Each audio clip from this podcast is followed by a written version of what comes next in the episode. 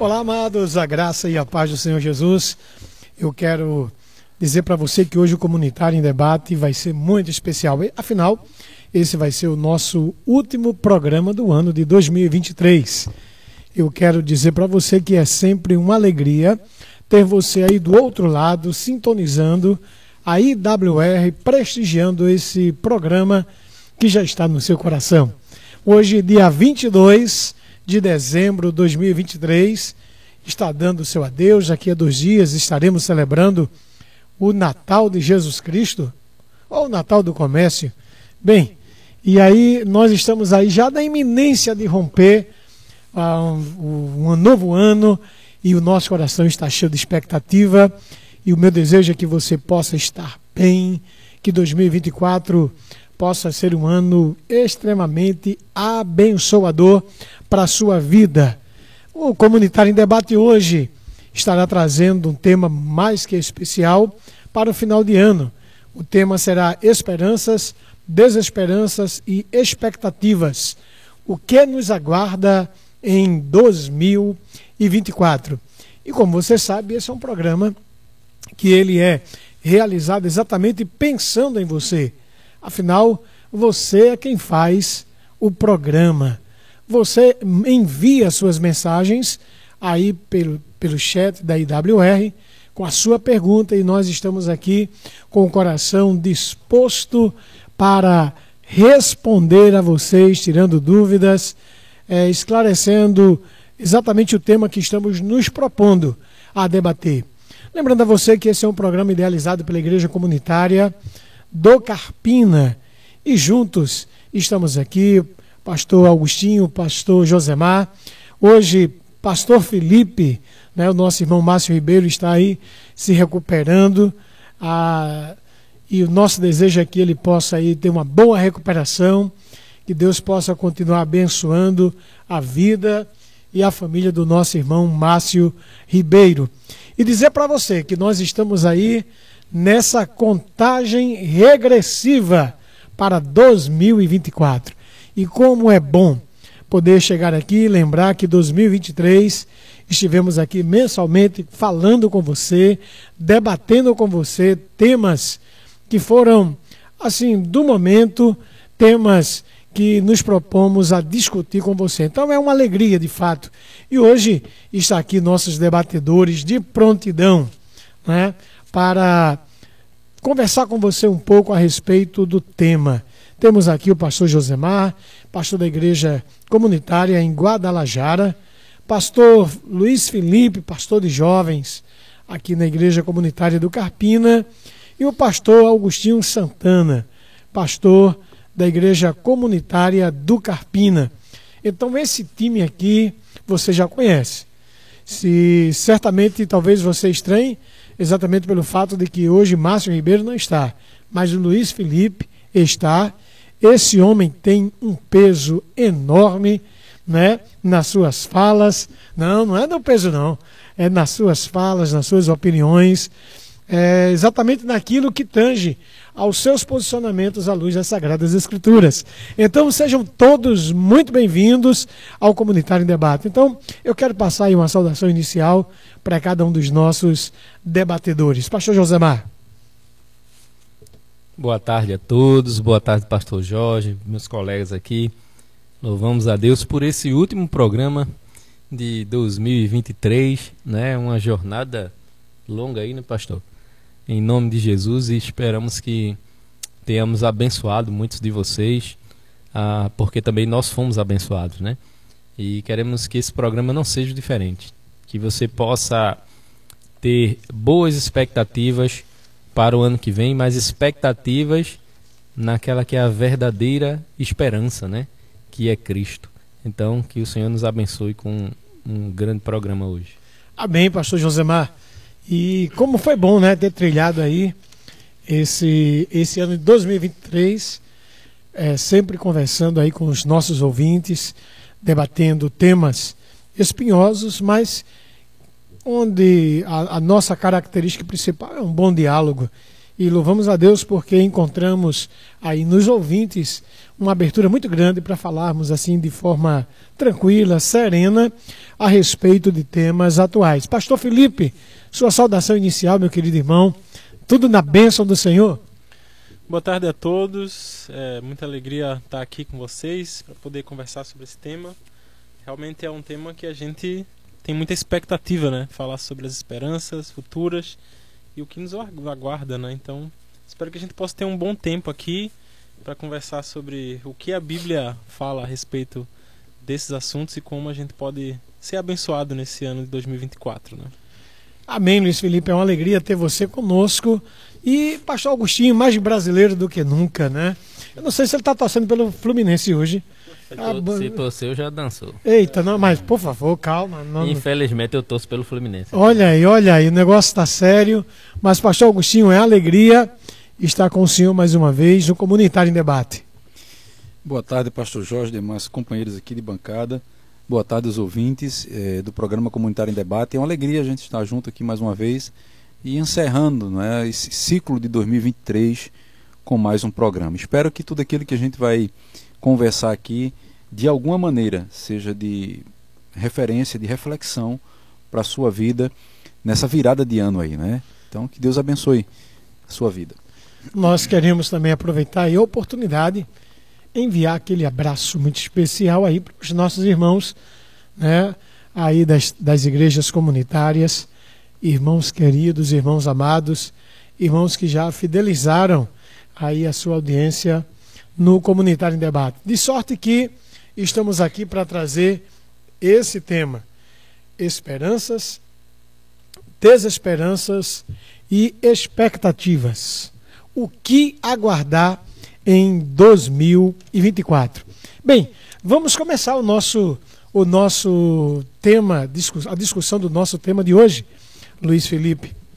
E eu confesso a você que nesses últimos dias eu tenho assistido bastante o YouTube, até porque ele está sendo aí é, uma, uma grande porta para a gente visualizar melhor o que está acontecendo aí é, no nosso Brasil, no nosso mundo. E há uns 15 dias atrás eu comecei a sorrir comigo mesmo, pastor Josemar, porque eu estava acompanhando muito ali o conflito entre Israel e o Hamas. E daqui a pouco a gente viu todas aquelas coisas que tristes de se ver, noticiar que é a guerra, mas também surgiram novas, ali, aliás, antes da guerra aqui do, do Hamas e desde, com Israel, nós já temos aí a guerra da Ucrânia e da Rússia. Uma guerra que já está durando aí praticamente quase dois anos, com números de baixas assim impressionantes, um grande desafio político para as nações como se não bastasse, nós estamos aí assistindo também, por causa do conflito Israel e Hamas, uma, aquilo que a web está tratando como a guerra do Golfo, do Mar Vermelho, né? Ali as embarcações estão sendo atacadas pelos Houthis e alguns especialistas dizem que ali tem um grande problema, que se os navios não passam, há uma dificuldade de abastecimento muito grande. E aí os Estados Unidos já entrou nessa guerra para a, patrulhar exatamente ali os navios que passam para evitar os conflitos que estão acontecendo. Hum. Quando você para para analisar a realidade do nosso país, e aí de longe eu não sou uma pessoa pessimista, mas vejo com muita preocupação aquilo que vem acontecendo em algumas das nossas capitais, isto bem perto da gente, um crescimento efervescente. Vidas sendo ceifadas, vidas sendo aí baleadas, outras assaltadas. E eu estava assistindo recentemente aí no Instagram, no site, no site, eu não sei, é, deve ser isso aí, aqui de Recife, onde ladrões estavam assaltando a mão armada no dia de chuva ali na Gamenon Magalhães. Você vê a violência explodindo em todos os lugares. São Paulo, o governador já vem se posicionando. Rio de Janeiro nem se fala. Afinal, há motivos para esperanças em 2024? Quando você vê os, as, os cientistas políticos, você vê que o cenário não é muito favorável. Eleição próximo ano nos Estados Unidos, a polarização, mais uma vez, vai voltar muito, muito forte por causa de Trump. Até eu fico imaginando, pastor Josemar, nós brasileiros aqui é, tentando administrar as questões do nosso governo e a gente ainda arruma espaço para falar de Milley na Argentina, porque ali é a direita. Nunca vi brasileiros e argentinos com tanta sintonia. Quando a gente vê o nível crescente de violência, nós também estamos assistindo, infelizmente, pastor Agostinho, uma mudança meteorológica aqui no nosso país, em algumas nações. Estamos vendo aí vulcões em erupção. Nós estamos assistindo aí o mar bravio, é, com suas ondas fortes, inundando cidades, é, pequenas, é, pequenos incidentes e grandes incidentes, inclusive no, no sul do nosso país, onde vendavais, ventos fortes, têm aí alterado a dinâmica é, dos nossos estados brasileiros. E quando você associa isso aos profetas de plantões, e aí eu quero dizer para você que acredita em profecia preditiva, né? E, eu acredito também, embora faça muitas ressalvas no meio de tudo isso, parece-me que quando você para para ouvir os profetas de plantão, o que basicamente eles farão são profecias do óbvio mortes, incidentes, é, mais guerras. Mas eu fico imaginando, mas é muito fácil profetizar em meio a um cenário como esse, onde os estudiosos falam que vai haver alterações na natureza, e eu fico com medo que não haja é, uma leitura muito superficial em nome de Deus. E a exemplo do que aconteceu na eleição passada, onde muitas pessoas se levantaram em nome de Deus para profetizar a vitória do então candidato Bolsonaro, a esses profetas de plantão não estejam semeando uma dosagem a cavalar de desesperança no coração das pessoas. Naturalmente, se você vai ver, ver a leitura, fazer uma leitura nas escrituras, não há muito o que se esperar, mas afinal, o quadro que a gente vem pintando é um quadro de desesperança. E aí chega final de ano, né, Pastor Agostinho? Luiz Felipe sabe disso. As pessoas são tendenciosas a analisar o que foi que aconteceu em 2023, fazer planos para 2024. Bem, embora seja proposital trazer um cenário meio, meio uh, catastrófico, não é? já que nós estamos falando sobre esperanças, desesperança e expectativa para, 2000, uh, para 2024 Hoje eu gostaria de começar este programa com um texto bíblico. Eu estava folheando as Escrituras e me veio à memória um texto do profeta Jeremias, quando o povo estava no cativeiro e Deus estava prenunciando 70 anos de cativeiro uh, de Judá uh, na Babilônia. E o texto eu comecei a ler e comecei a perceber um quadro muito semelhante, já que Deus estava falando para um povo que estava perdendo a esperança, um povo que estava é, pronunciado que passaria 70 anos no cativeiro. Certamente a esperança de muitos se esvaíram, mas Deus, que não pode negar a si mesmo, nem pode deixar nenhuma de suas boas palavras caírem por terra, ele usa a, o o profeta Jeremias para trazer uma carta, o que eu vou chamar de uma carta de esperança. E nessa carta de esperança, eu quero ler para você parte disto, porque diz aqui, capítulo 29, versículo uh, ah, 8, diz assim: deixa eu tirar aqui, diz assim: Porque assim diz o Senhor dos Exércitos, o Deus de Israel: Não se deixem enganar pelos profetas e adivinhos que vivem no meio de vocês. Não deem ouvidos aos sonhadores que sempre sonham segundo o desejo de vocês, porque eles profetizam falsamente em meu nome. Eu não os enviei, diz o Senhor. Mas o texto continua dizendo: Assim diz o Senhor.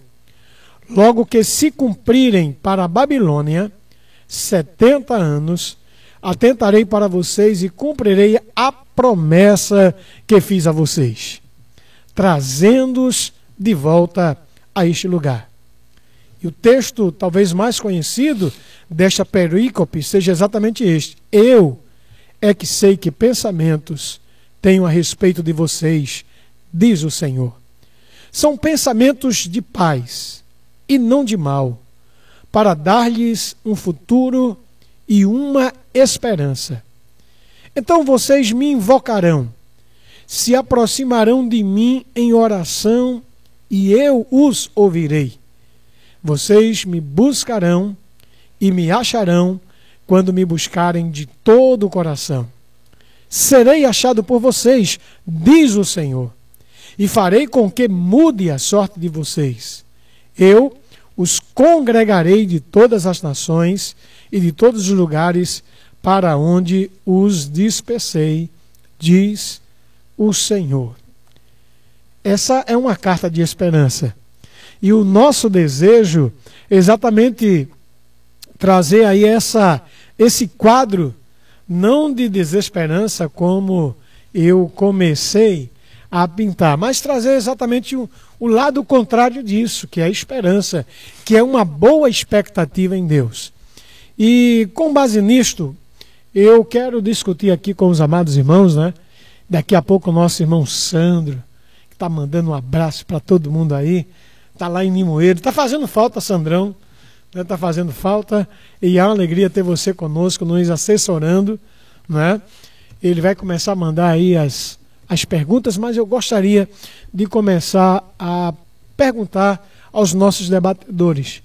Na visão dos irmãos, com base numa visão macro, uma visão que alcança tanto o ambiente cristão como o não cristão, como é que vocês veem a, o nível de expectativa das pessoas diante desses cenários que vão se desenhando no fim de 2023?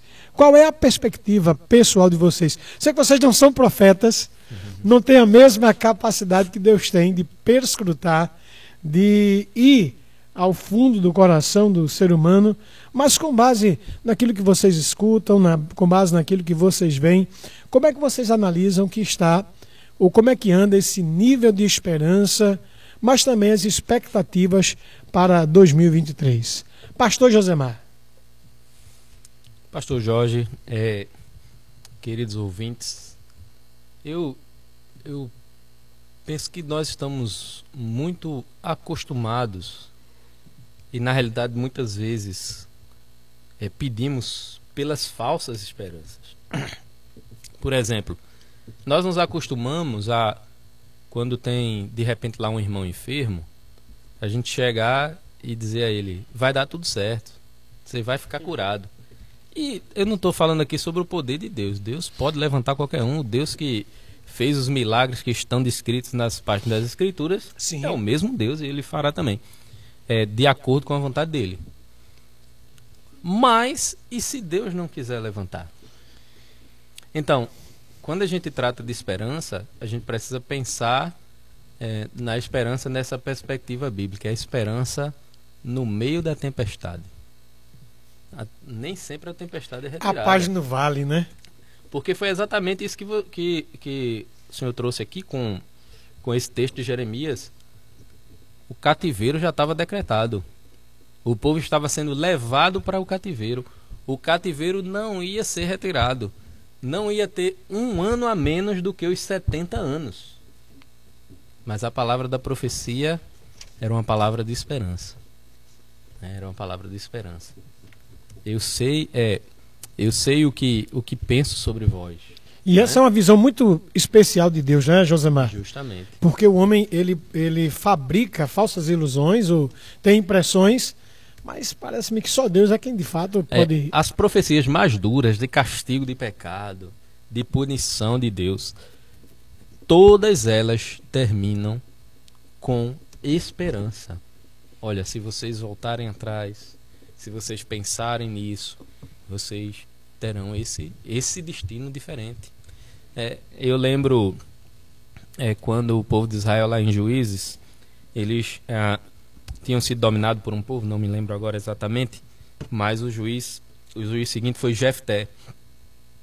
E o, geralmente o povo, quando estava quando tava dominado por um outro povo estranho, eles simplesmente clamavam a Deus, e aí é o ciclo do juiz. Né? Eles clamam a Deus, Deus levanta o juiz e eles eram libertos.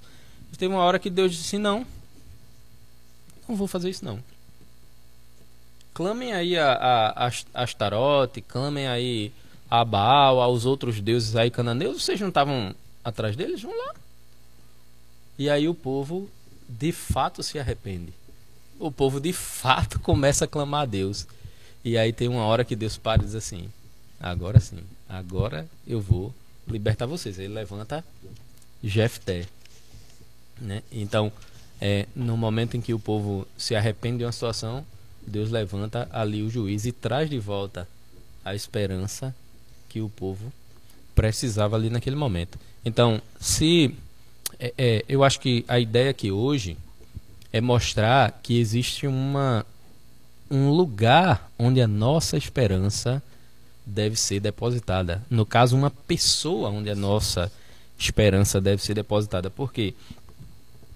Se a nossa esperança estiver na política, eu particularmente não tenho expectativa nenhuma, né? Absolutamente nenhuma. Se a nossa esperança está numa sociedade menos violenta, pode acontecer, mas também eu não consigo ver uh, isso no curto prazo. Então a nossa esperança tem que estar naquele que pode dar esperança, é o próprio Cristo, né? E as vésperas de Natal, Natal fala de esperança, dessa esperança. Pastor Luiz Felipe, a gente desde sempre é levado, ao menos no meu tempo, né? Não faz muito tempo também não. a gente ficava assim torcendo para que num programa da TV aberta viessem exatamente assistir aquelas matérias de pessoas que traziam prognóstico do que iria acontecer no ano seguinte.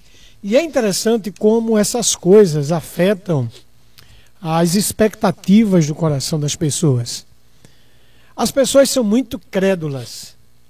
E eu fico pensando, Luiz Felipe, nós estamos vivendo em um mundo onde parece-me que está sendo solapada a esperança do coração do ser humano nós temos desejos de dias melhores, no entanto, o que vemos é, é, é uma crescente mudança, nem sempre para melhor. E como é que fica o coração é, é, do, do, ser humano? Será que a gente hoje, Luiz Felipe, tem aquela capacidade que havia no coração também de Jeremias, quando ele diz: Eu quero trazer a memória o que dá esperança? Tem como reerguer essa esperança no coração do, no meio de um cenário tão caótico como estamos é, vivendo e como muitos estão predizendo? É interessante isso que a gente está conversando né, sobre a esperança. Muitas vezes a, as pessoas elas querem, querem basear a esperança de acordo com a experiência que estão vivendo no momento. Né? Então, se as coisas estão mais, a gente tem esperança de que elas melhorem. Né? Se elas estão boas, a gente quer que elas permaneçam assim e espera que, que o cenário ele permaneça do jeito que está. Muitas vezes essa esperança ela é baseada em política, na condição financeira que a gente tem, nas portas que estão se abrindo. Mas acho que o momento mais difícil, assim, o momento onde a gente é mais experimentado no sentido de onde está a nossa esperança é quando as coisas não estão indo completamente bem, né? Eu gosto do texto de Eclesiastes, capítulo 7, versículo 14, que diz assim, né? Quando os dias forem bons, aproveite-os bem. Ah, amo demais. Mas quando forem ruins, considere. Deus, Deus fez, fez, tanto, tanto um quanto os outros, para evitar que o homem descubra alguma coisa sobre o seu futuro. Então é muito interessante porque faz a gente lembrar que, na verdade, a gente precisa é, viver a nossa vida crendo que Deus está no controle independente de que se, se daqui para amanhã as coisas vão mudar, o quadro vai ficar diferente, as coisas não vão estar tão boas quando aparentemente estão. O fato é que Deus está no controle. E é isso que pode nos dar esperança, é isso que nos traz a esperança verdadeira. O pastor Josemar já comentou aqui que na verdade nossa esperança precisa estar numa pessoa, que é Jesus Cristo, né? Quando a gente tem a esperança e a, gente, e a certeza de que nós temos um Salvador que nos livrou os pecados, pagou pela nossa culpa e a gente terá de fato algo muito maior lá na frente, inclusive como Paulo diz em 1 Coríntios 15, né? Que é uma esperança que não se limita apenas às coisas dessa vida, que eu acho que isso é um ponto a se considerar muito bem, né? Como cristãos, a gente crê numa esperança que ela vai muito além de, sei lá, eu ter um emprego melhor, eu ter uma condição financeira melhor, ou conseguir alguns objetivos. Mas a esperança de estar com Cristo. E essa é uma esperança que com certeza faz o nosso coração arder mais, ter mais desejo por Deus e até suportar melhor as coisas que a gente passa no dia a dia, né? É verdade, Luiz Felipe. Lembrando o texto sagrado, acredito que deve ser dos Salmos, pastor Agostinho diz que bom é ter esperança e aguardar em silêncio a salvação do Senhor. Mas, pastor, no meio de um cenário tão caótico como este que nós desenhamos aqui, inicialmente, ah, porque as pessoas geralmente levam ou despertam tanta expectativa ah, na mudança do calendário. Tem pessoas que são tão assim, tão cheias de crendices, né? Tem gente que diz assim, olha, ah, eu trabalhei com um engenheiro que diz, olha, anos ímpares não são anos bons. Ou seja, 2023 não, não tinha tudo para não ser muito bom, né? É número ímpar. 2024 já dá para ter uma esperançazinha porque é número par. É número par. Então, pastor. Ele não viveu 2020. É, Dois, ah, é verdade, Josemar. Infelizmente, né? Então, pastor, porque as, será que há motivos para ter grandes expectativas na mudança do calendário aí em 2024? Há motivos diante de cenários e de telas que estão sendo desenhadas, mudanças climatológicas, aumento de de, de violência, tanta coisa ruim, guerras. Ainda tem aí Kim Jong-un agora querendo soltar uma bomba atômica nos Estados Unidos. Pastor, estou perdendo a esperança. Me ajude aí, por favor. É, vou começar pelo texto que o irmão citou, que é em Lamentações, capítulo 3. Uhum.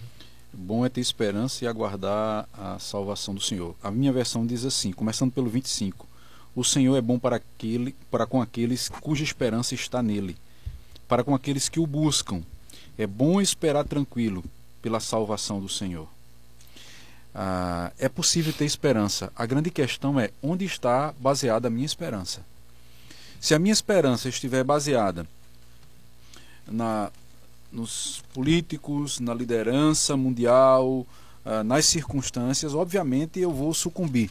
A minha esperança precisa estar no Senhor. Mas eu queria voltar um pouco pensando aqui no seguinte: ah, há um texto interessante também Eclesiastes. Eu acho que o livro de Eclesiastes é um livro muito bom para a gente refletir sobre tudo isso que a gente está tratando aqui. E no capítulo 3, versículo 15, é, em algumas versões a, a, a expressão diz assim: O que é já foi, o que há de ser também já foi, Deus pede conta do que passou. A perspectiva do escritor do livro de Eclesiastes, Salomão, é de que não existe nada novo debaixo do sol. Então, as lutas que nós enfrentamos hoje, outros enfrentaram antes. As guerras que enfrentamos hoje, outros enfrentaram lá atrás. O que é que acontece aqui? É que, para mim que creio na palavra de Deus como revelação de Deus para o ser humano, quando eu olho para as Escrituras, eu começo a interpretar tudo o que está acontecendo hoje à luz daquilo que as Escrituras diziam. Então, quando eu vou para Mateus capítulo 24 o que é que está escrito lá? Quando os discípulos questionam quando iriam acontecer as coisas que eles que Jesus falou para eles, a destruição do templo e uma série de coisas, qual o sinal haverá da tua vinda e etc. E Jesus fala que algumas circunstâncias aconteceriam que não indicaria que era a vinda dele, mas que seriam um princípio, ou seja, apontariam para esse começo. E aí ele fala de guerras, fala de rumores de guerra, fala de falsos cristos, fala de terremotos, efeitos na esfera do ambiente, né, no meio ambiente e tudo. Então tudo isso apontava para uma culminância da história humana. E tudo isso vai me levar para um evento que será o clímax de todos, que é a volta de Cristo. Então tudo que está acontecendo hoje diga-se de passagem, de forma mais acelerada e de forma muito mais é, abundante, nós temos mais terremotos hoje do que tínhamos antes, até pelas condições climáticas. Né? Nós temos é, guerras, por exemplo, a ONU foi criada para que houvesse essa. Vamos dizer, para que houvesse mais segurança, para que as nações não precisassem, não, não, não entrassem nos mesmos conflitos que levaram à Primeira e Segunda Guerra Mundial um e a ONU. Espaço de diálogo, né? Espaço de diálogo. E, e, a ONU não está funcionando para isso. Ela, ela tem se tornado impotente diante do quadro que estamos vivendo. Então o que é que acontece? Eu só posso olhar para as escrituras e dizer, olha, é isso que foi isso que Jesus falou. Agora, pensando em esperança. Mais uma vez, há um livro na Bíblia que também me chama a atenção, que é o livro do profeta Abacuque. Abacuque profetizou num momento muito delicado, os caldeus estavam ah, sendo instrumento do juiz de Deus. No mesmo momento de Jeremias, né? Pois é, pois é. E, e, e os caldeus estavam sendo instrumento do juiz de Deus para ah, disciplinar o povo de Israel, e ele ficou sem entender, questionou Deus, e Deus respondeu. O livro começa com uma queixa, Deus responde. Ah, depois ele faz uma nova queixa do versículo 12 até o capítulo, do capítulo 1 até o versículo 1 do capítulo 2. E aí, na segunda resposta do Senhor, Deus vai dizer o seguinte, versículo 4: Escreva: O ímpio está envaidecido, seus desejos não são bons, mas o justo viverá por sua fidelidade. É Ou seja, o justo viverá pela fé. Não importa a, a operosidade do mal, não importa se a impiedade impera, se a guerra está estourando. O justo não vive pelas circunstâncias. O justo vai prevalecer por sua fidelidade. E aí, quando você termina o livro do profeta Abacuque, ele vai trazer aquela expressão que todos conhecem, né? Ainda que a figueira não floresça, que não haja fruto na vide, o produto da oliveira minta, as ovelhas não produzam mantimento, nos currais não haja gado, todavia eu me alegrarei no Senhor e exultarei no Deus, no Deus da minha salvação. Então, é possível ter esperança? É possível, desde que ela esteja centrado no Deus que tem o controle de tudo que passa nessa vida. É importante demais isso que o senhor acaba de falar, pastor, porque é possível ter esperança no meio de um cenário tão caótico, né? Você é, é sensível a ver, a perceber o que está acontecendo ao seu lado, mas afinal você sabe que tudo que tange a sua vida não depende do ambiente, mas sobretudo de um Deus que controla a história, né?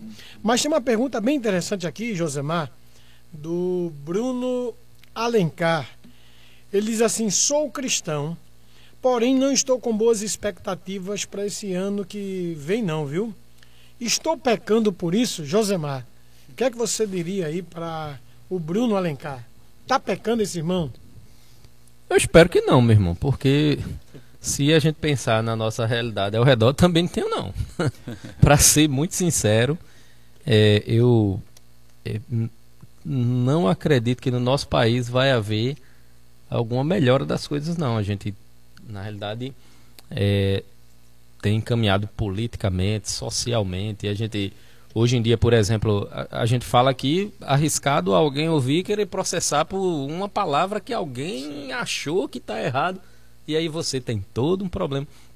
Então, é, tudo isso aí acontece ao nosso redor. Agora, se você para aí, aí sim você tem um problema. Né? Você não está tendo uma cosmovisão cristã. Uhum. Você não está olhando com os olhos é, é, que você deveria olhar.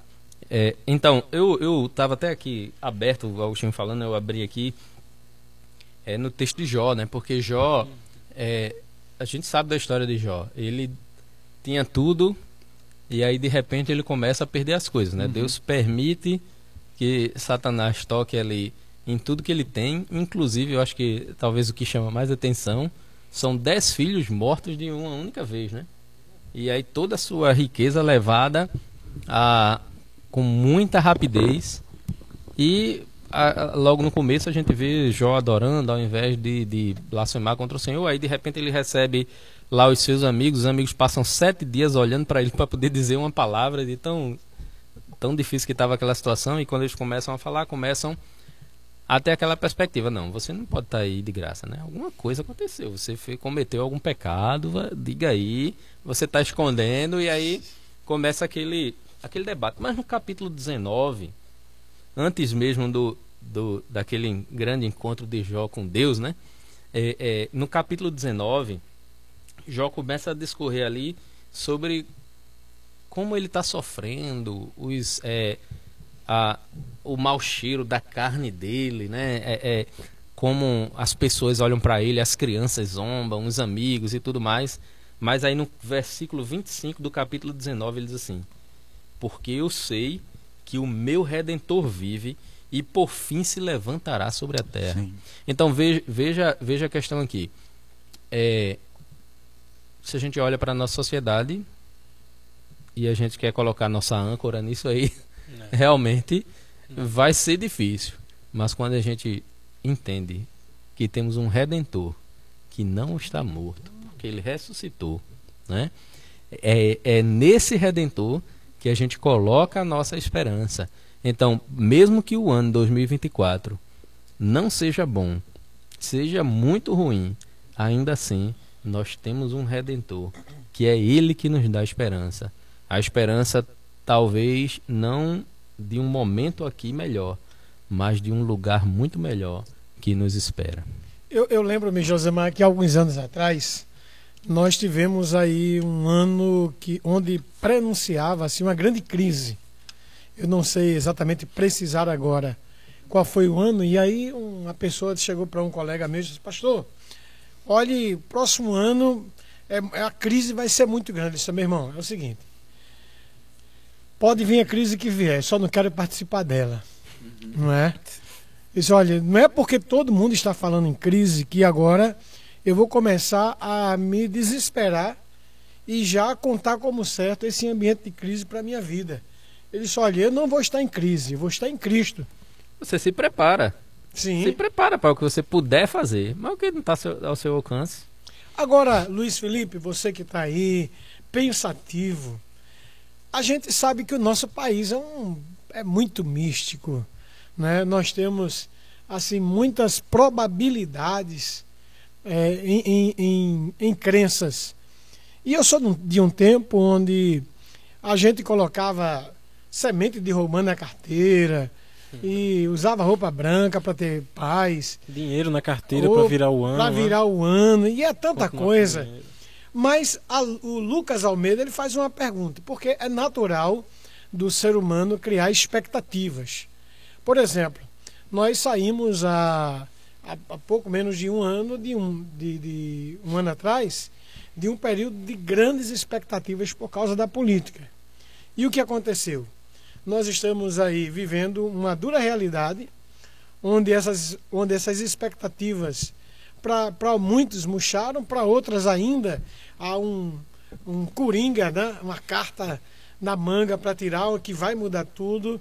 E nós começamos a criar expectativas.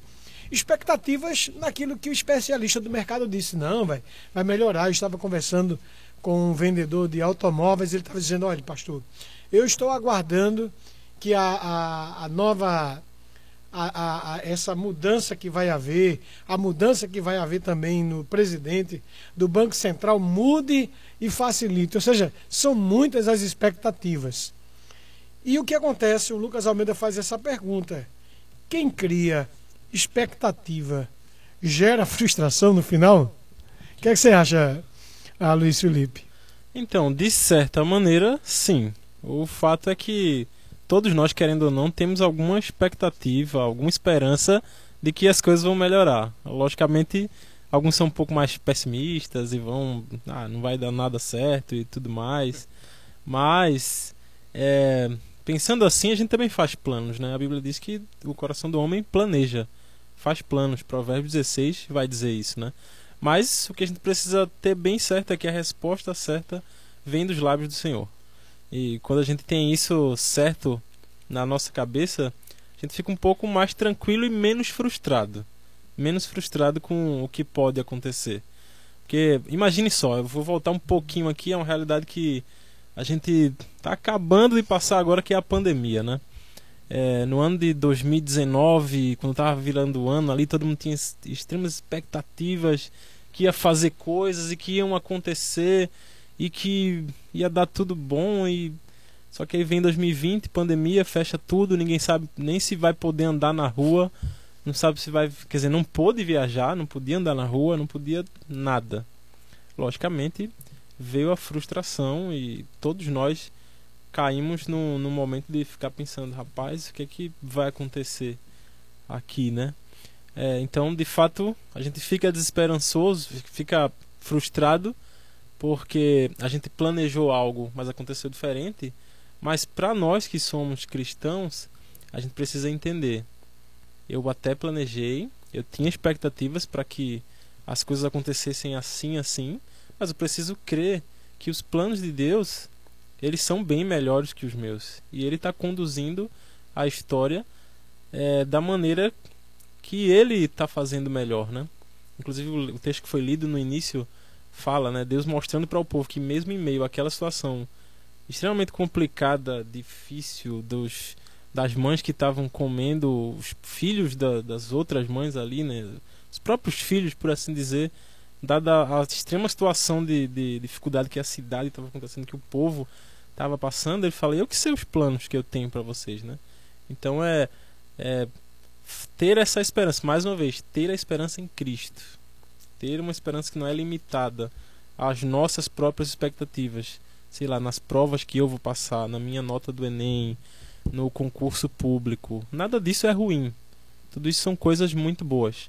Só que se eu deposito toda a minha esperança nisso, se eu fico com a minha expectativa totalmente focada nisso, a frustração, logicamente, se essas coisas não vierem, vai vir, vai vir muito pesada. Mas se a gente tem confiança que é o Senhor quem está direcionando as coisas, é Ele que está no controle das coisas, e de fato Ele está, a gente vai ter um pouco mais de tranquilidade para observar como a vida está sendo, está seguindo, né? Eu, eu gostei muito dessa pergunta aí, se expectativa gera frustração, não é? E isso parece revelar bem aquilo que é natural ao coração do ser humano. Por exemplo, nós somos aquela pessoa que infla o, o coração, que enche a, o coração de esperança numa, numa mudança de governo, por exemplo. Nós geralmente criamos grandes expectativas quando alguém que governa, ou que alguém que está em iminência diz não, vai acontecer diferente. E a frustração talvez seja exatamente por isso. Eu lembro-me ah, daquele texto de Davi dizendo assim: uns confiam em carros outros confiam em cavalos, mas nós faremos menção do nome do Senhor, nosso Deus. E talvez a melhor maneira de evitar grandes frustrações seja focar essas expectativas em Deus. Né, Josemar? Então, a gente sabendo, com base na, na colocação dos irmãos aí, do pensamento de Eclesiastes, onde tudo é passageiro, tudo é vaidade, onde é, eu, eu acabei de ler também Eclesiastes, onde diz assim: o que acontece ao justo acontece ao ímpio. Aí eu estava compartilhando isso na igreja, aí tem uma querida, uma querida jovem lá da nossa comunidade disse: Pastor, eu não gosto de ler esse livro, não, é muito depressivo. Será que a frustração muitas vezes não vem desse, desse cenário que a gente pinta ilusório, desprezando que a vida ela é repleta de dias bons, onde a gente deve Sim. desfrutar, gozar desses dias mas sabendo também que nos dias maus a gente precisa considerar isso, que a gente não sabe, né? O que é que vai ser o amanhã? E aprender a viver. E aprender a viver, e é, e é interessante, é justamente nessa expectativa, nessa esperança irreal que os mais espertos, né? Eles montam em cima e dão golpes o tempo todo, né? O que tem de gente aí ganhando dinheiro em cima das esperanças falsas que eles fazem com que as pessoas que estão predispostas a isso tenha, né? E aí acabam ganhando muito dinheiro em cima disso. Há um texto em Provérbios, pastores, que me chama a atenção, a gente compartilhou até na igreja ontem, né? O texto diz assim, Provérbios 13, verso 12. A esperança que se retarda deixa hum. o coração doente. Mas o anseio satisfeito é árvore de vida. Ou seja, expectativa tem a ver com aquilo que eu espero. Se aquilo que eu espero ela é, se alonga para mais do que eu pensava, isso vai gerar frustração. Se ela não chega como eu penso, também vai gerar frustração. Então tem a ver com a natureza humana. O que a gente precisa fazer é aprender a viver e colocar nossa esperança no foco correto. É no Senhor. Se não aconteceu como eu previa, mas aconteceu sob o controle de Deus. Deus sempre sabe o que é melhor para nós. É, é importante é, saber trabalhar com a frustração. O que é que eu faço com a frustração? Sim, exatamente. Sim. É, até tem um, um, exemplo muito bobo, né? Imagina você vai trabalhar, aí você é, dá aquele abraço na sua esposa e a esposa diz assim: Olha, vou fazer aquela lasanha que hum. você gosta quando você chegar do trabalho. E aí hum. você vai trabalhar, passa o dia uhum. na expectativa de comer aquela lasanha que você ama. Mas aí quando você chega em casa à noite, ela. Olha, tem lasanha não. O menino ficou Desistiu. doente, tive que levar ele, não sei o que. O aí, gás acabou. O gás acabou, tal, não tem lasanha. de ontem. E aí você, ah. naturalmente, é que você criou uma expectativa, uhum. né, você vai se frustrar. O que é que você faz com essa frustração? Pega o dinheiro e vai comprar lá no restaurante a lasanha. A melhor coisa pode, que você pode fazer isso, mas tem cara que vai fechar a cara, é. se emburrar, uhum. tratar a esposa mal. Sim, né? Sim. Então tudo depende de como você trabalha essa frustração também, também na sua vida. Né? A, a Flaviane Dias, pastor Agostinho, diz assim: confesso que eu não estou com uma boa expectativa para esse ano que vem. Aí ela diz: um cristão, mesmo nessas circunstâncias, tem que manter a esperança de dias melhores? E aí, meu pastor? Ela, ela como cristã, pode esperar dias melhores? Deve ter uma expectativa de dias abençoados? Qual é a sua visão? Que, que conselho o senhor daria para Flaviane Dias? Flaviane, obrigado aí pelo seu, uh, pela sua pergunta né? E, e, pelo seu comentário, em certo sentido. Né? É, a gente costuma cantar algo interessante. Bem, antes de, de falar da música, alguém já disse que a, a hora em que a gente é mais hipócrita é quando a gente está cantando uhum. na igreja. Uhum. Porque às vezes a gente canta o que não crê. Mas a gente costuma cantar o seguinte: Porque ele vive, posso crer no amanhã. Uhum. Porque ele vive, temor não há. Mas a pandemia sei, fez sucesso, viu? Eu sei que a minha vida está nas mãos do meu Senhor. Quer dizer, é, sim, eu, eu não tenho aí mais uma vez expectativa. Expectativa é coisa do ser humano, do coração humano. A expectativa em si não constitui pecado. Como eu lido com isso, é que pode ser pecado. Veja, é, eu não tenho perspectivas boas quanto ao futuro, comparando quando eu olho para as escrituras e eu penso no que vai acontecer é, com o mundo. O que a gente percebe pelas escrituras é que o homem ímpio e pecador ele vai de mal a pior e isso afeta não só a sua vida, mas a, o seu contexto círculo de influência, inclusive toda a natureza. Paulo vai dizer em Romanos que a própria natureza geme e sofre é, é, com, com, essa, com o que está acontecendo. Então, a, a, as perspectivas futuras geram em mim expectativas muito pessimistas quanto a, ao contexto de vida do ser humano. Agora, eu sou muito otimista com aquilo que Cristo prometeu para mim. Então eu ando para frente olhando para a eternidade prometida por Cristo. E isso é o que me mantém de pé. Eu queria fazer menção aqui de um texto bíblico que talvez não tenha a ver com questões do futuro, mas que serve de alento para a gente. Salmo 73. No Salmo 73, Asaf vai se questionar porque ele vê o ímpio prosperar, mas ele não. Porque ele vê que o ímpio tem saúde tem bens materiais e nem sequer quer saber de Deus. Pelo contrário, afronta a Deus. E ele fica sem entender e quase que se decepciona com Deus. É, quase É, diz que, ele diz que os pés quase tropeçaram. Mas o que me chama a atenção nesse texto é o seguinte: ele entra no templo, contempla o Senhor, contempla. a- a- tem essa experiência com Deus, né, de, de, é, é, de refletir, e aí ele vai entender. Ele vai entender o que é que estava passando. O que é que ele diz assim? ah, no versículo 23, ele diz: Contudo, sempre estou contigo. Tomas a minha mão direita e me sustens. Ou seja, o ímpio não tem esse privilégio. O ímpio, ele pode ter bênçãos materiais, mas ele não tem o Deus da bênção. Uhum. E é muito mais importante ter o Deus da bênção, porque as bênçãos materiais elas são circunstanciais. E aí o que é que acontece? Ele termina o salmo de uma forma espetacular para mim. Para mim, eu acho que é o, o fechamento que todos nós deveríamos ter no nosso coração. Ele diz assim, versículo 28.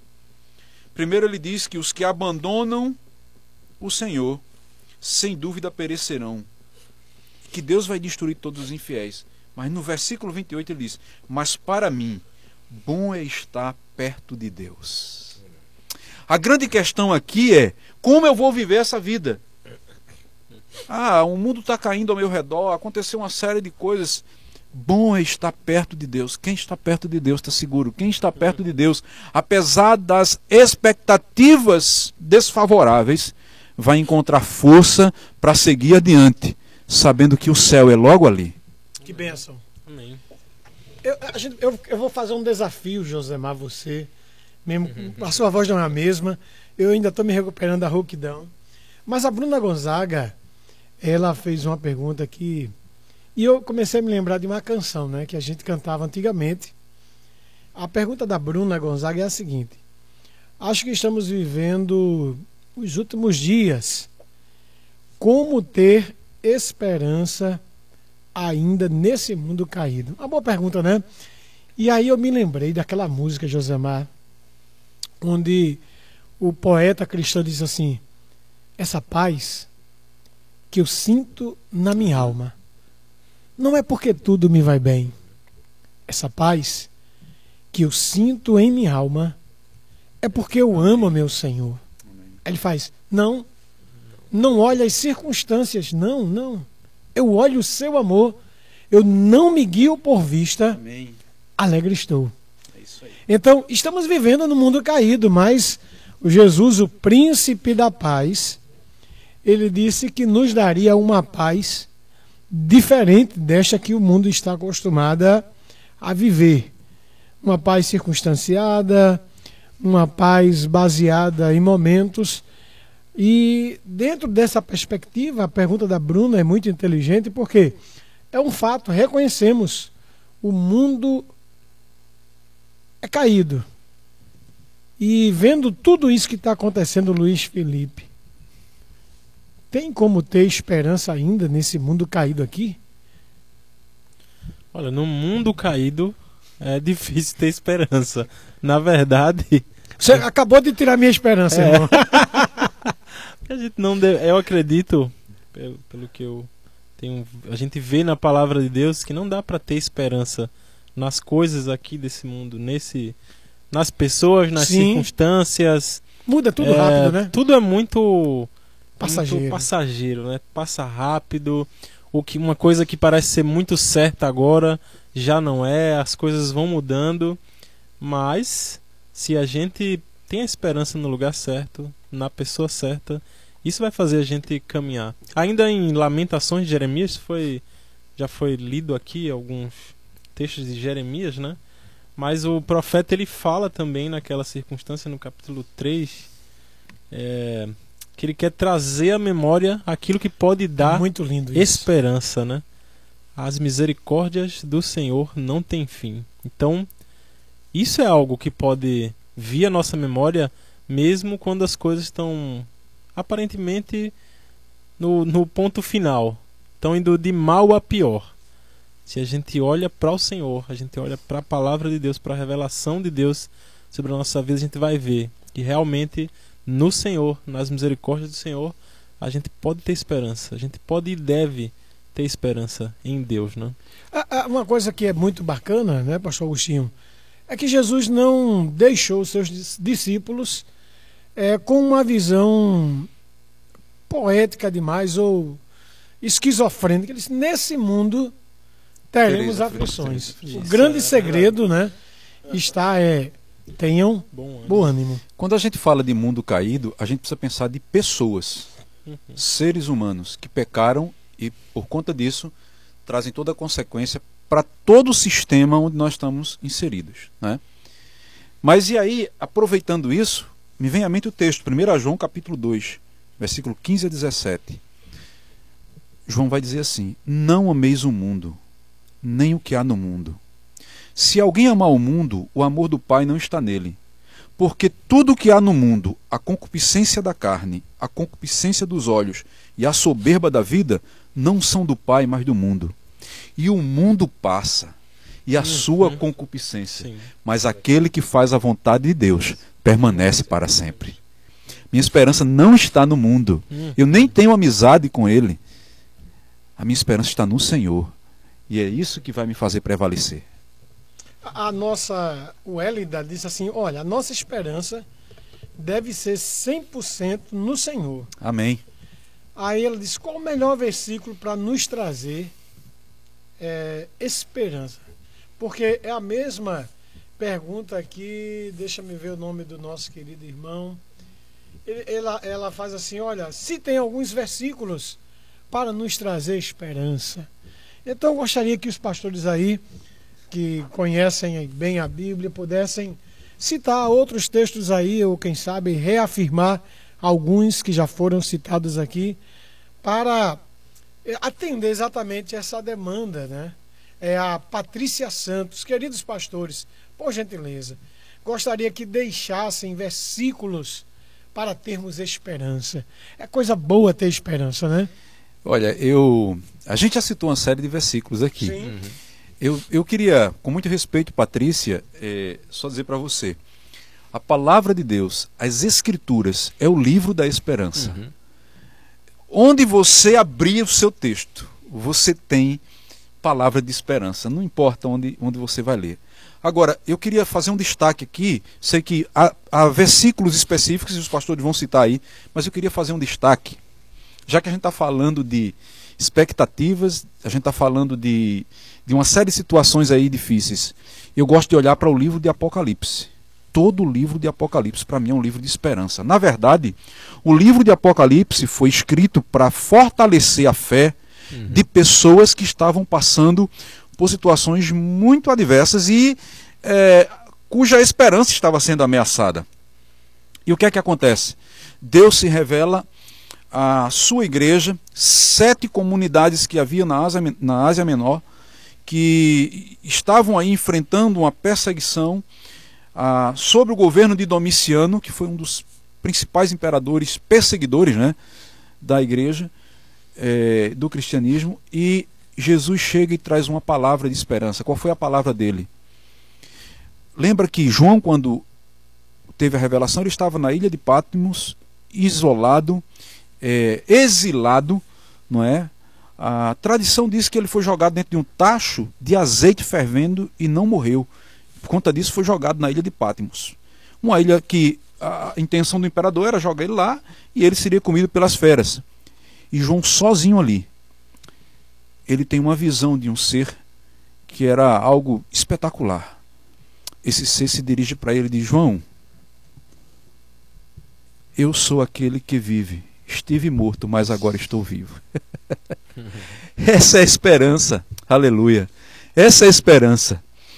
E o que é que o livro de Apocalipse traz? O livro de Apocalipse mostra a grande luta travada entre a besta, o falso profeta e o diabo contra Cristo, que é o, o, o cordeiro que veio como cordeiro de Deus, mas que em Apocalipse se manifesta como leão da tribo de Judá. Como rei dos reis e senhor dos senhores. Não, vai, não vamos discorrer sobre Apocalipse, mas só para você entender. Como é que termina o livro de Apocalipse? Termina com a besta, o falso profeta e o diabo vencido. Cristo vencedor, mas não somente isso. Os que seguem a besta, o falso profeta e o diabo sendo condenado E aqueles que serviram a Cristo, mesmo sob perseguição, mesmo sob dificuldade, mesmo sob desesperança humana, conseguiram alimentar sua esperança e terminam vitoriosos com aquele que é o Rei dos Reis e Senhor dos Senhores. Tem esperança maior do que essa? Então, o livro de Apocalipse é um livro da esperança. O Cristo que venceu fará com que os seus filhos e servos sejam vencedor com ele no final das contas. Amém. Pastor, eu lembrei de Apocalipse, né? João dizendo assim: Eis que eu farei novas. Novas, todas as Todas coisas. as coisas. Todas as coisas. Tudo restaurado para a glória de Deus, né? Na realidade é eis que faço. Faço, nova. faço. Isso que faço. É, já é a finalização, né?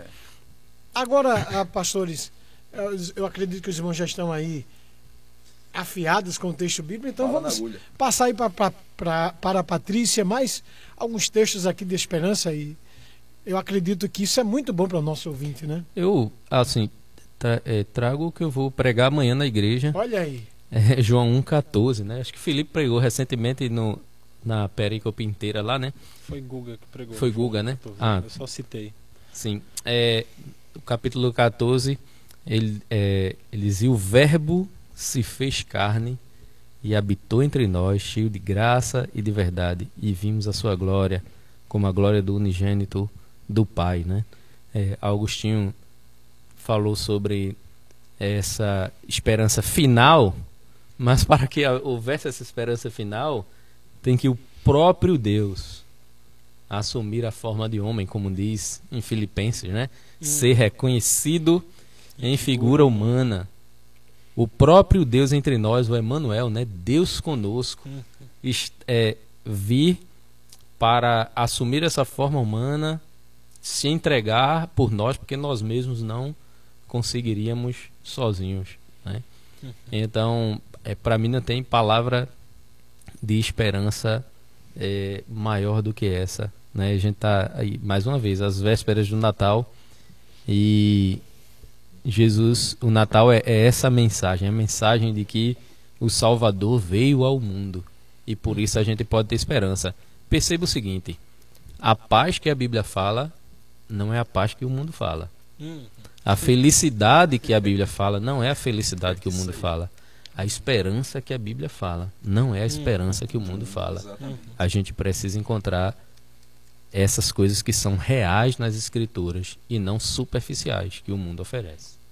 Luiz Felipe, ajude a nossa irmã Patrícia a encora- ser encorajada com textos que falam sobre esperança.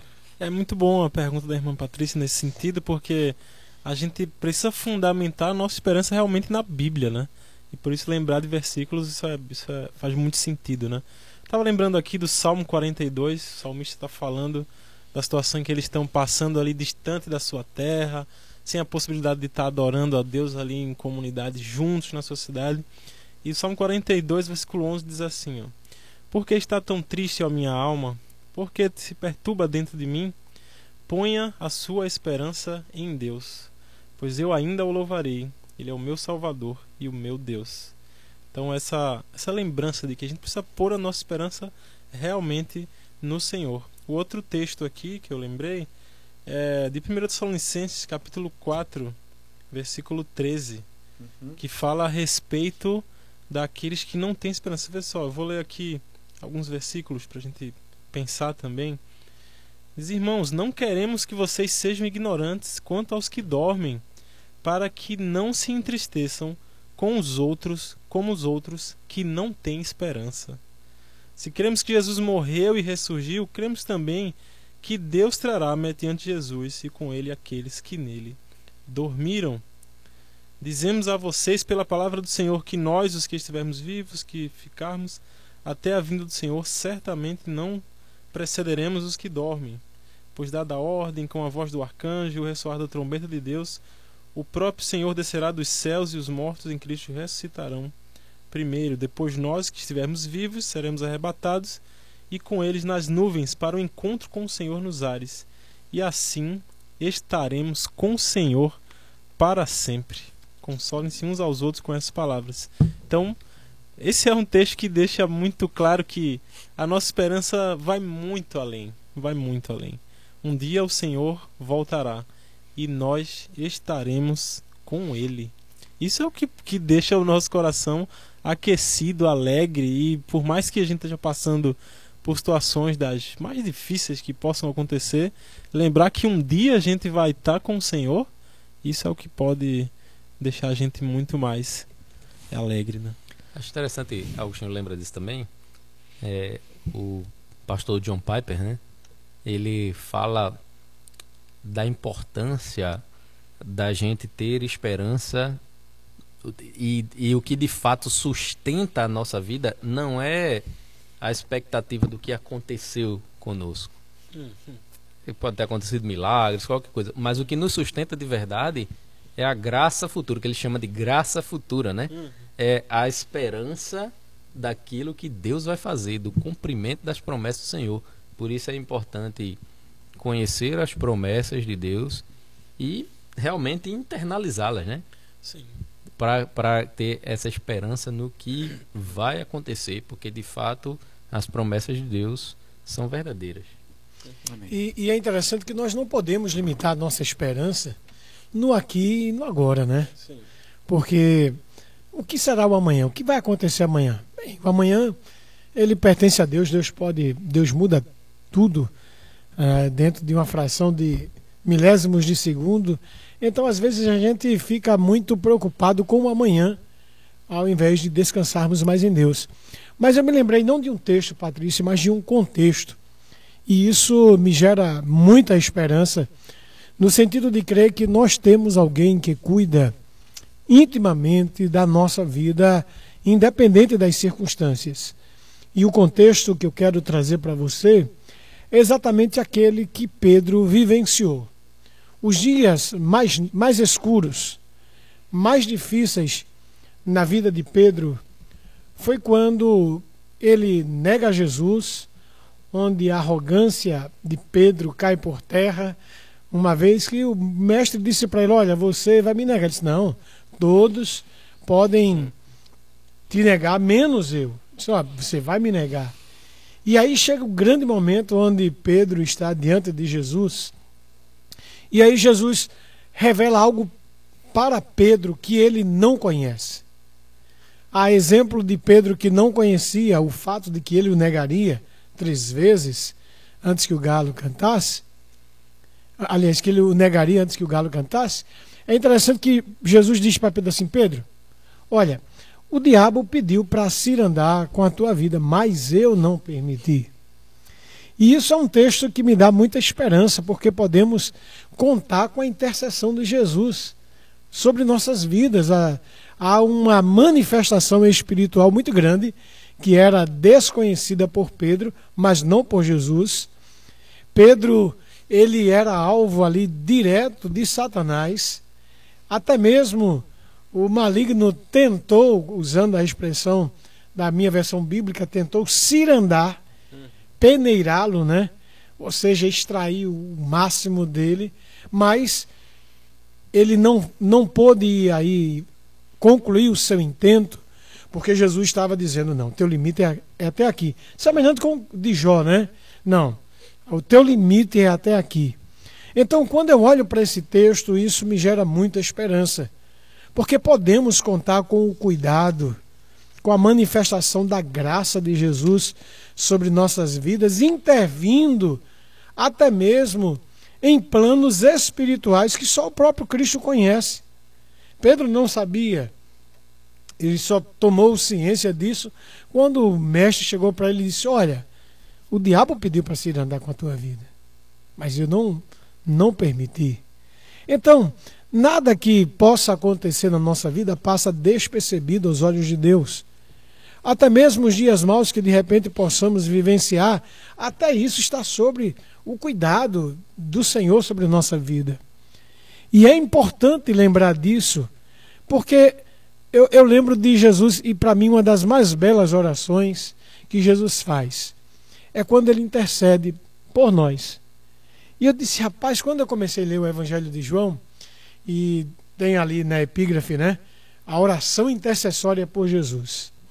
Jesus ora por aqueles, mas ele orou também por aqueles que haveriam de crer. Ou seja, há mais de dois mil anos atrás eu já contava com a intercessão de Jesus. Isso é maravilhoso. Saber que estamos em Cristo. Saber que, independente dos dias bons ou maus, nós contamos com Ele. Nós estamos na presença dele. E, e eu fiquei assim pensando, Luiz Felipe, em algo que para mim é muito precioso, que é talvez uma das grandes promessas de Jesus para os seus discípulos antes de ser assunto aos céus. Ele disse assim: Olha, queridos, eu vou estar com vocês até a consumação dos séculos. E eu fico pensando se não é a presença de Jesus na nossa vida, o que seríamos? Até que ponto resistiríamos aos embates desta vida, aos embates espirituais, não é? Porque ter essa esperança, ter essa expectativa forjada na pessoa de Jesus e na presença de Jesus, ela faz muita diferença, pastor Josemar. Porque ele disse: Olha, sem mim nada podeis fazer. Uhum. Somos dependentes dele, né? É, a, e essa presença de Jesus não fala de ausência de problemas, né? É. Todos os discípulos ou perderam a cabeça ou foram crucificados, né? Não é, é ausência de problema. Eu, eu lembro de uma das aulas que nós tivemos no curso de aconselhamento, o pastor falando sobre um grande pastor que tivemos aqui no Brasil, o pastor Russell Shedd, e ele teve um problema muito sério, se não me engano, foi um câncer nos ossos. E ele sentia dores assim lancinantes, né? Lancinantes. E o que é que ele dizia? Ele dizia que quando sentia as dores, o que ele podia fazer era glorificar a Deus. E por que isso? Porque ele entendia que estava mais perto do seu Salvador. Isso é esperança uhum, uhum. Em, no meio da dificuldade. Não é, é, a esperança de que a dificuldade vai embora. Ela pode ir, Deus pode intervir, Deus faz o que Ele quer. Agora, é mesmo ela estando lá, a gente continuar confiando e acreditando que temos um Redentor, Amém. que Cristo está conosco, porque disse que estaria todos, todos os dias. dias. Bons e maus e todos os dias até a consumação até, dos séculos. Cara, isso é maravilhoso. Eu, disse para o Armando Filho, né? Ele foi cantar lá em Timbaúba. E Armando é um grande poeta da música evangélica aqui no Brasil. E ele tem muitos sucessos. Quem é que não lembra aí de é, Mover do Espírito, aquelas canções missionárias? Mas eu disse, Armando, você tem. Eu, eu, eu, eu amo essa, essa canção de verdade. Inclusive, eu fiz na época, há um tempo, pouco tempo atrás, um, um quadrinho lá no Instagram que era Canções e Marcas. E eu fiz, fiz questão de colocar essa música em evidência, porque de fato, para mim, é a melhor música de Armando Filho. Ele diz assim: Me falte água, o alimento. E isso é muito comprometedor, né? Uhum. O suprimento para o amanhã que vem. Mesmo que falte dos meus olhos toda a luz, só não me falte a presença de Jesus. É uma canção belíssima. E tem implicações para mim, fé grandes. Porque já imaginou que é você perder a luz, a, a, luz da visão. E aí isso me faz lembrar de Paulo, quando ele fala, o, ele, ele canta o cântico da vitória lá em Romanos, né? Diz assim, rapaz, nem fome, nem perseguição, nem angústia, nada disso poderá me separar do amor de Deus que está em Cristo Jesus. E, e, muitas vezes nos falta esta convicção. É aquilo que Paulo ele já cantou em Efésios, se não estou enganado, Filipenses, né? Rapaz, eu aprendi. É, Filipenses 4. É, Filipenses, eu aprendi a viver. Por isso eu posso todas as coisas naquele que me fortalece. É, tá... 2024, ele pode vir virado. Uhum. Mas a nossa certeza não está na mudança do calendário, não está nas projeções humanas, mas no relacionamento saudável com o nosso Senhor e Salvador Jesus Cristo. Amém. Porque é isso. O que é que eu espero? É mais de Jesus. tira a presença dele na nossa vida, o que é que sobra? Sobra muito pouco, sobra um pecador cheio de dúvidas, cheio de questões e assim por diante. Pastor Agostinho está aí de olho no texto, pastor. Ah, Estou é, lembrando aqui é, da experiência de Abraão, né? A gente está falando de esperança. Uhum. E o que é que um homem com 75 anos pode esperar no que diz respeito à sua posteridade, quando Deus promete a ele um filho e sua esposa estéreo? Ou seja, é, é algo completamente uhum. fora da, das possibilidades humanas. Ela também já era idosa. Todos os costumes, é, o costume natural das mulheres já tinha passado para ela, enfim. Mas o Romanos capítulo 4, versículo 18, diz assim na minha versão, a NVI: Abraão, contra toda esperança, em esperança creu. Abraão, contra toda esperança, em esperança creu tornando assim pai de muitas nações. O senhor como tomou meu texto, pastor. É do texto final. Na versão corrigida, Abraão creu contra, contra a esperança. Está em sintonia aqui o negócio, não é verdade? Isso é maravilhoso, pastor. É, com certeza. Poder crer contra a esperança, é, contra as incertezas. É, a minha fé está no Senhor. Isso. não nas circunstâncias. Rapaz, você não precisa estar tá mirando aí. É, as, as circunstâncias, os dados, Não. os prognósticos, independente disso, as, as nossas expectativas têm que estar todas em Deus. Agora aqui tem um, um detalhe. Isso não me deve tornar uma pessoa irresponsável. Sim. Há um novo ano, há desafios econômicos, há desafios políticos, há desafios é, em diferentes áreas da vida, eu preciso ser responsável e eu preciso fazer a minha parte, como já foi citado aqui. A preparação, o planejamento é uma responsabilidade minha. O concretizar disso é do Senhor. Então, ah, eu tenho que me preparar para um, um, novo ano cheio de desafios. Tem uma ouvinte que o senhor mencionou isso aí, eu me lembrei da pergunta dela, porque ela diz assim: deixa me ver aqui.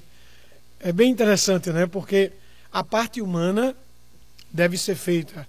Porque é de Deus, certamente ele vai fazer, né? E naturalmente há momentos que você pode ter um desequilíbrio. Aí a, a Lourdinha Silva diz assim: como ter esperança quando mal estamos pagando a, as contas, né?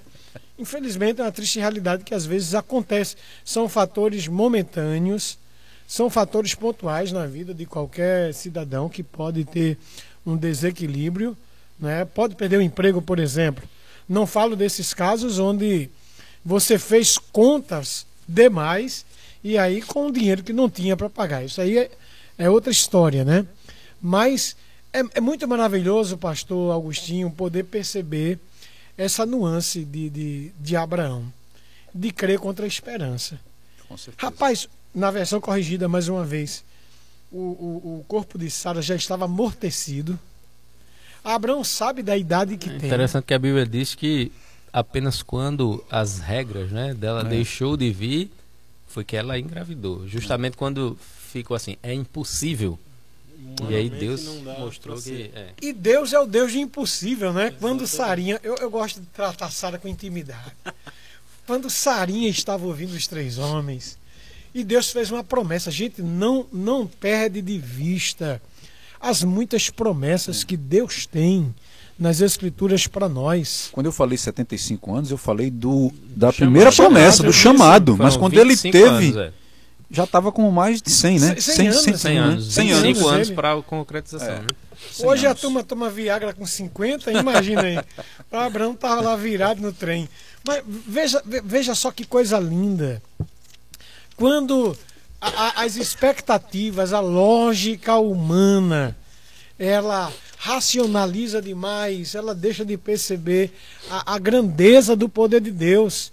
Aqueles homens chegaram na casa de, de Abraão só por um tempo, por este tempo eu virei Sara, vai ter um filho, pastor. Que coisa linda, né? Aí qual é a atitude de Sara? A Bíblia diz que Sara sorriu.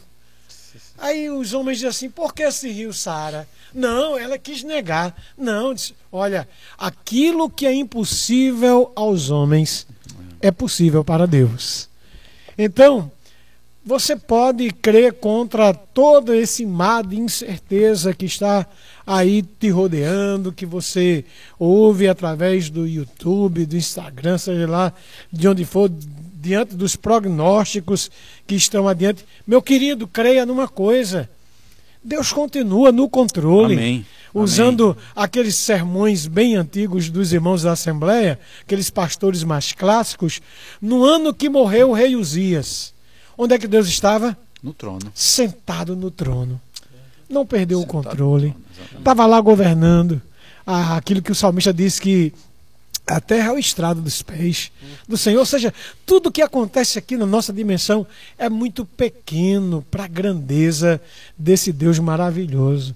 Então, 2024 vai vir aí, pessoal. E eu continuo crendo contra a esperança. Às vezes vem aquele desânimo, por isso que eu gosto tanto de ler a, a, o livro de Eclesiastes, que é um livro realístico.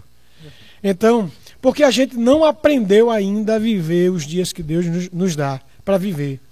Eu sou de um tempo onde a, a, eu já sofri muito quando Deus me dava, um dias, me dava dias bons. Meu coração ficava pesaroso. Quando eu li essa escritura que você leu, é, é, Felipe, eu disse: não, esse dia bom quem está me dando é Deus. Eu vou ah, gozar, eu vou desfrutar, eu vou festejar, sabendo que vai ter dias que eu não vou poder fazer isso. E eu não vou me deprimir, porque Deus fez tanto um como o outro, para que eu não saiba o que vai vir amanhã. Exatamente. E eu fico maravilhado, né? Porque o amanhã não nos pertence, gente. É, com certeza. Não nos pertence. É, exatamente. É, mais uma vez, é, a esperança que a Bíblia nos traz não é a esperança que o mundo traz. Veja que basicamente todas as perguntas falam e obviamente tem a ver com o nosso tema também, né? Expectativas para 2024, então da ideia é, da expectativa no que diz respeito à vida do brasileiro como um todo. É? Inclusive é, tem um que pergunta, né? Social, é financeira. A gente sabe que é, estamos vivendo tempo de, de aperto e é, é, imposto para tudo que é lado, tudo ficando muito mais caro para se, se adquirir. E, e as pessoas vão pensa, se colocam muito nessa perspectiva, mas a gente precisa pensar nessa esperança das escrituras que é ainda que estejamos no meio de um furacão. Isso. Rapaz, ó, o meu coração aqui está fervilhando, pastor. Eu tô quase dando um glória. Rasgado. Sabe por quê? O senhor já recitou música, já cantou Não, não, não hoje agora. Não, agora eu tô cheio de expectativa aqui. Cheio das esperanças do alto. Pastor Agostinho, pastor Josemar, pastor Felipe trouxe textos que embalaram ainda mais o meu coração. E, e, e rapaz, qual é o sentimento que veio aqui ao meu coração nesse momento? É que Deus está no controle mesmo. Tudo está no controle de Deus. 2024, bem, camarada, pode vir 2024, Deus está ali trabalhando, lembrando do texto inicial, bem sei os pensamentos que eu tenho a respeito de vós. É pensamento de paz. E deixa eu dizer uma coisa para você, meu amado irmão. Isso aqui, se eu fosse um pregador pentecostal, você é profeta agora para a tua vida. Mas não é profecia aqui, nenhum, nada disso. Deixa eu dizer uma coisa para você. À luz do que as Escrituras Sagradas nos revelam, mesmo que você tenha que viver dias difíceis, mesmo que a igreja tenha que viver dias sombrios, eu lembrei agora, eu lembrei aqui de um momento em que os irmãos estavam falando de, de Moisés, o texto de Moisés. Sabe qual é o melhor momento que a crentaiada tem para viver o, o extraordinário de Deus, pastores? é quando de repente vem a escassez, vem problemas. Porque a Bíblia diz que quando o povo estava no deserto, saindo do Egito, debaixo de uma promessa. Mas como é que saíram? Saíram abastados? Saíram. Mas saíram às pressas, saíram com extremas dificuldades. Mas sabe qual é o extraordinário da revelação de Moisés ali? É que nem as sandálias se quebraram, nem as roupas se gastaram. Deus estava ali preservando as coisas dos servos de Deus. E eu lembrei de um irmão querido, né, que ele estava dizendo, pastor, é, Jorge, eu estou vivendo aquilo que o povo de Deus experimentou. Ele estava vivendo um aperto financeiro terrível. Ele disse, olha, mas você acredita que nesse tempo todinho que eu passei, Deus não deixou faltar o pão. Amém. Deus não deixou a roupa gastar. E ele sorriu para mim dizendo: Tu lembra? Essa camisa aqui, vencida de guerra, já faz muito tempo. E Deus vai preservando. Deixa eu te dizer, meu querido irmão, ainda que, ainda que você possa ter expectativas ruins, transforma nisto em algo glorioso da parte de Deus. Amém. Sabe por quê? Porque é aí que você vai experimentar o extraordinário. Você vai experimentar a provisão, o cuidado, o consolo da parte de Deus. E diante de tudo isso, não há por que ficar temendo. Dias ruins, dias maus, é, é a sucessão dos nossos dias. Não é verdade, pastor Agostinho? Vai acontecer, vai haver dias de lágrimas. Mas Deus também vai enxugar as lágrimas dos nossos olhos. Ah, usando a poesia do salmista Davi, ele vai dizer o seguinte: que o choro pode durar uma noite, mas a alegria vem pelo amanhã. Vem pelo amanhã. Então eu sei que as expectativas para alguns é difícil, mas o maravilhoso de tudo isso é saber que a nossa esperança não está no calendário, não está nas promessas humanas, pelo contrário, estão nas promessas de Deus. Pastores, Amém. o que é que esperar de 2024? Rapidamente, para a gente encerrar aqui o nosso programa de hoje, pensa aí, já agradecendo aos nossos ouvintes e às muitas cidades que estão conectadas conosco. Né? Tivemos aí 854 ouvintes conectados conosco, cidades de Ribeirão, é, Itambé, Timbaúba, Itaquitinga, São Caetano, Sirinhaém, João Pessoa, Tracunhaém, Fernando Noronha, Lagoa de Itaenga, Campina Grande, Garanhuns, Carpina, Paudalho, São Paulo, Rio de Janeiro, Recife, Bezerros, Vitória de Santo Antão, Gravatá, Surubim, Limoeiro, Olinda, João Alfredo, Ferreiros, Caruaru, Toritama, Passira, Feira Nova, Goiano de Goiás, Cumaru, Arco Verde, Petrolina, Custódia e Catende. A você, nosso muito obrigado. Eu, mas antes, a nossa questão era desesperança, esperanças e expectativas. Mas há um complemento no nosso tema. O que esperar para 2024? Pastor Josemar. Olha, eu gostaria de esperar que fosse um ano abençoado, que a gente tivesse é, um ano muito melhor do que a gente teve esse ano, com diminuição da violência e tal. Mas não sei se isso está dentro da realidade. É, o que eu sei é que nós devemos esperar no Senhor. Que o Senhor nos sustente, que o Senhor nos livre da violência, que o Senhor cuide de nós e daqueles que estão próximos a nós. É verdade. Né? E é isso que nós esperamos, esperamos no Senhor, de fato. Ah, eu quero desejar aqui que Deus abençoe a cada um dos nossos ouvintes. É, quero desejar aqui um Feliz Natal a todos, um ano novo é, na presença do Senhor. É, a gente. A maior mensagem de todos, mais uma vez, acho que eu já citei aqui umas, umas duas vezes, é a terceira vez. É, Natal, que vem agora, final de semana, é para a gente justamente pensar nessa esperança, né? E é, como os anjos anunciaram lá os pastores, né? trago novas de grande alegria.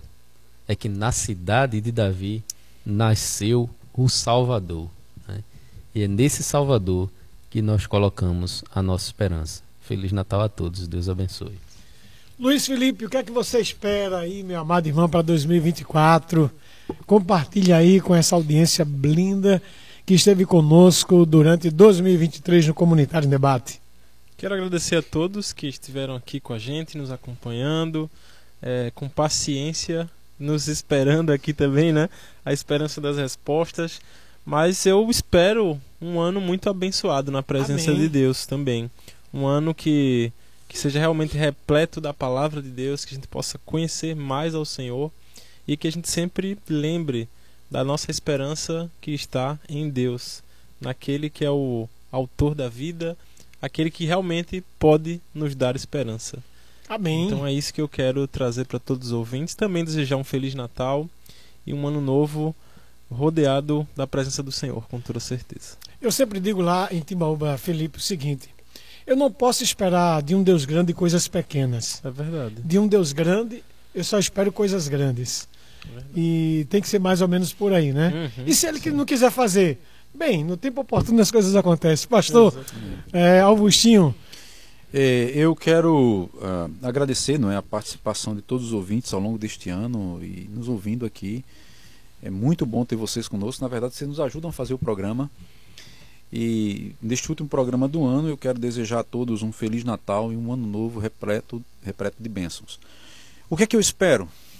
Olha, eu espero um ano abençoado, independente das circunstâncias. Como eu citei o Salmo 73, o último versículo, o último versículo, bom para mim é estar com o Senhor. Eu quero estar perto do Senhor, eu quero caminhar com o Senhor, no dia a dia, em cada desafio, em cada circun- circunstância, crendo que Ele está no trono e tem o controle de tudo que acontece na minha vida. Isso é Amém. suficiente. Amém. Então, que Deus abençoe você e que você tenha um ano muito feliz. Amém, pastor. Eu quero deixar aqui Isaías 40, 29, 30, diz assim: é isso que eu espero. Ele fortalece o cansado e dá grande vigor ao que está sem forças. Até os jovens se cansam e ficam exaustos, e os moços tropeçam e caem. Mas aqueles que esperam no Senhor renovam as suas forças, vão alto como águias, correm e não ficam exaustos, andam e não se cansam. Então eu espero que as suas forças sejam renovadas a cada dia que Deus permitir que eu e você possamos viver em 2024. Feliz Natal para você, um feliz ano novo na presença de Deus e que Deus ele possa atentar através da sua graça para as nossas vidas, porque afinal o salmista disse: "A tua graça é melhor do que a vida". Deus te abençoe, meu querido. Feliz ano novo. Até 2024 com a graça de Deus.